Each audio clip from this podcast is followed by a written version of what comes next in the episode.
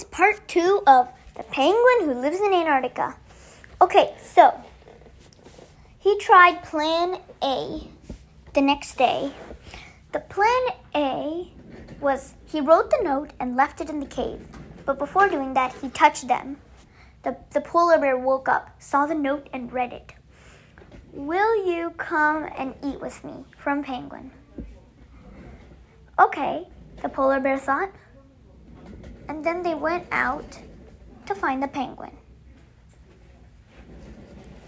Once they found the penguin, they were like, You're the one who wrote this note? Yeah, the penguin stammered. Okay, so wanna be friends? Sure, said the penguin. I wanted to be friends. Me and my friend Jerry. So he went looking for Jerry. Jerry, he called. Turns out Jerry was still on Antarctica. Oh no, he said. Be right back. He went on to Penguin Airlines once more, flew to Antarctica, brought Jerry, and came back. This is my friend Jerry, he said. Wow, they said. Come on, guys, let's go swimming. And they went swimming for a while. Then they were hungry, so they caught some food in the in the pool, which wasn't pool, it was the ocean.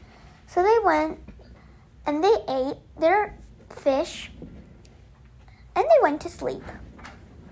The next day, they went and they found another polar bear. They put the same note because the other polar bear didn't need it anymore. They tried this plan again with all the other polar bears. Soon they were friends with all the polar bears. Turns out we don't need plan B, Penguin and Jerry thought together. The end. And they also lived in both cold continents.